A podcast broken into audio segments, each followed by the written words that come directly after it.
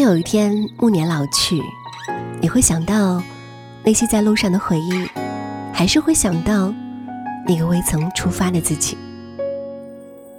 如果时光可以倒流，我猜你一定想去南极看看极光，在乞力马扎罗山累得快晕倒在地，或许还可以和三五好友在荒无人烟的五十号公路穿行。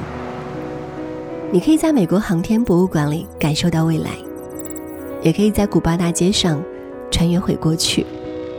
你可以带着妈妈完成她的梦想，也可以在马法达的塑像前祝那个他生日快乐。你可以去做一切你想做的事，成为你想成为的人。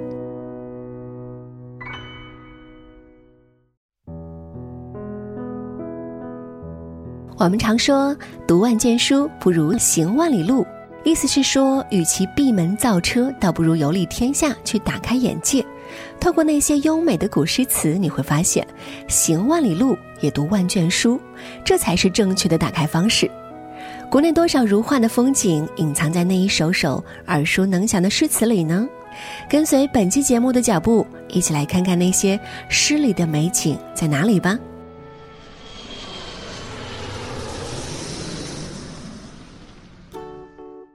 首先想跟大家分享的第一个地方呢，是中国五岳之首，位于山东的泰山。在杜甫的望岳诗中，“造化钟神秀，阴阳割昏晓”，说的就是泰山。从古至今，历代帝王前去巡守祭祀，留下丰富的文化遗产。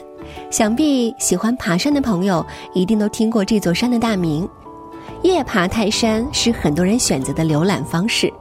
夜爬主要有两个路线，对于体力较好的，可以从红门开始。红门登山线呢是泰山最经典的登山线，岱庙、红门、岱顶，是历朝皇帝的登山御道，适合步行。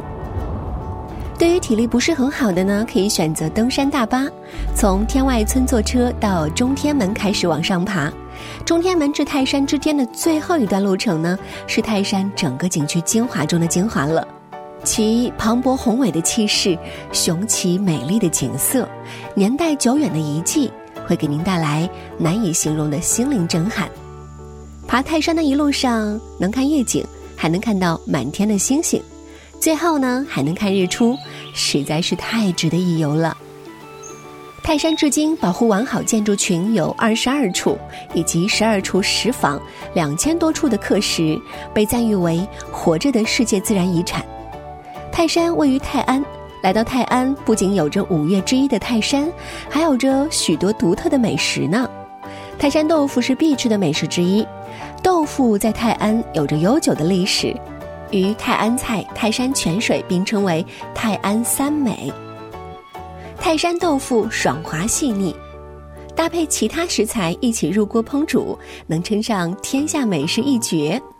泰山菜呢，也是不容错过的美食，可以分为冷盘菜、油炸类、蛋炒类、腌制类、汤羹类等等。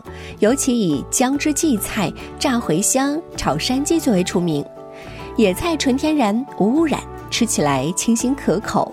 除了这两样呢，还有泰安煎饼、泰山豆腐面、泰山赤鳞鱼等等，都是一定要吃一次的泰山美食。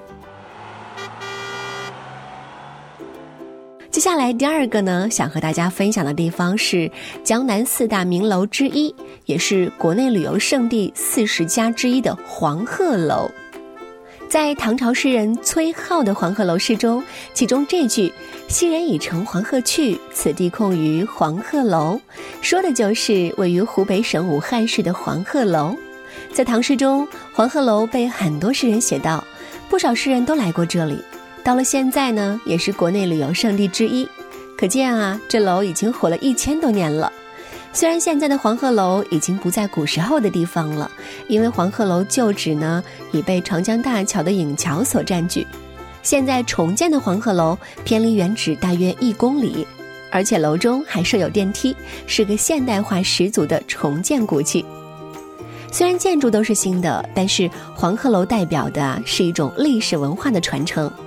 黄鹤楼位于武汉武昌蛇山上，与对岸汉口的龟山隔江相望。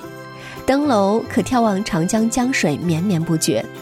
既然来到了武汉，一定还要去看一下长江。长江不只是国内第一长河，也是亚洲的第一长河。走在长江大桥上，感受大江东去的感觉。来到武汉呢，一定要吃一碗这里必吃的热干面。热干面如其名，是一种热食且没有任何汤料的面。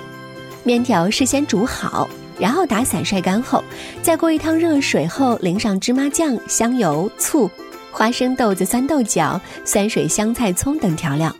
嗯，接下来咬一口，芝麻的香浓和面的碰撞，哇，真的是堪称完美呀！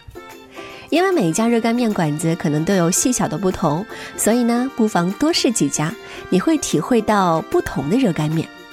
还有一样必吃的美食，那就是豆皮。豆皮呢，又称三鲜豆皮，是武汉的传统小吃，到现在呢，已经有四十年的历史了。外层由绿豆粉混合蛋浆煎成。下层呢，则是由糯米饭混着裸制过的笋丁、肉粒和榨菜。当然了，不同的馆子呢会有不同的做法，吃起来口感香糯而味鲜，是广受市民喜爱的早餐，还有夜宵的好选择。好了，最后一个想和各位分享的地方呢，就是我们国内的第三大湖，也是国内五大淡水湖之一的洞庭湖。在唐代诗人刘禹锡的《望洞庭》诗中，“湖光秋月两相和，潭面无风镜未磨”，说的就是位于湖南省北部的洞庭湖了。洞庭湖呢是长江的过水湖，所谓“湖南”就是洞庭湖之南的意思。它北面通向长江，南面接通湘江、资江、沅江、漓江四条大河。古时候呢，洞庭湖这儿呀就有鱼米之乡的称号了。这里的美食主要是以鱼为主，主要有火培鱼、香辣鱼仔、洞庭湖麻辣龙虾等，更有国内外皆负盛名的洞庭辣野鸭条、洞庭银鱼等特色菜品。除了鱼之外呢，其中又以君山茶特别有名。这种茶还是唐代的贡茶之一。君山银针茶是在茶树刚冒出一个芽头时采摘，经几十道工序制成，茶叶内是橙黄色，外面一层白毫，又被称为金镶玉。来到这儿呀，一定不能错过。说到洞庭湖，不得不说到岳阳楼了。岳阳楼就在洞庭湖旁边，紧邻着洞庭湖，沿着岳阳楼景区走，旁边就能看到浩瀚的洞庭湖，一望无际，仿佛大海一般。走进岳阳楼之后，最先看到的是一座水池，上头有五座自唐宋元明清五个不同时代的古代岳阳楼模型，全是以青铜制成。五个时代的岳阳楼呢，都具有不同风格的外形。爬上岳阳楼，俯瞰洞庭湖，天气好的时候啊，还能到君山；天气不好的时候，只能看到一片白茫茫。来这之前呢，一定要事先查一下当地的天气。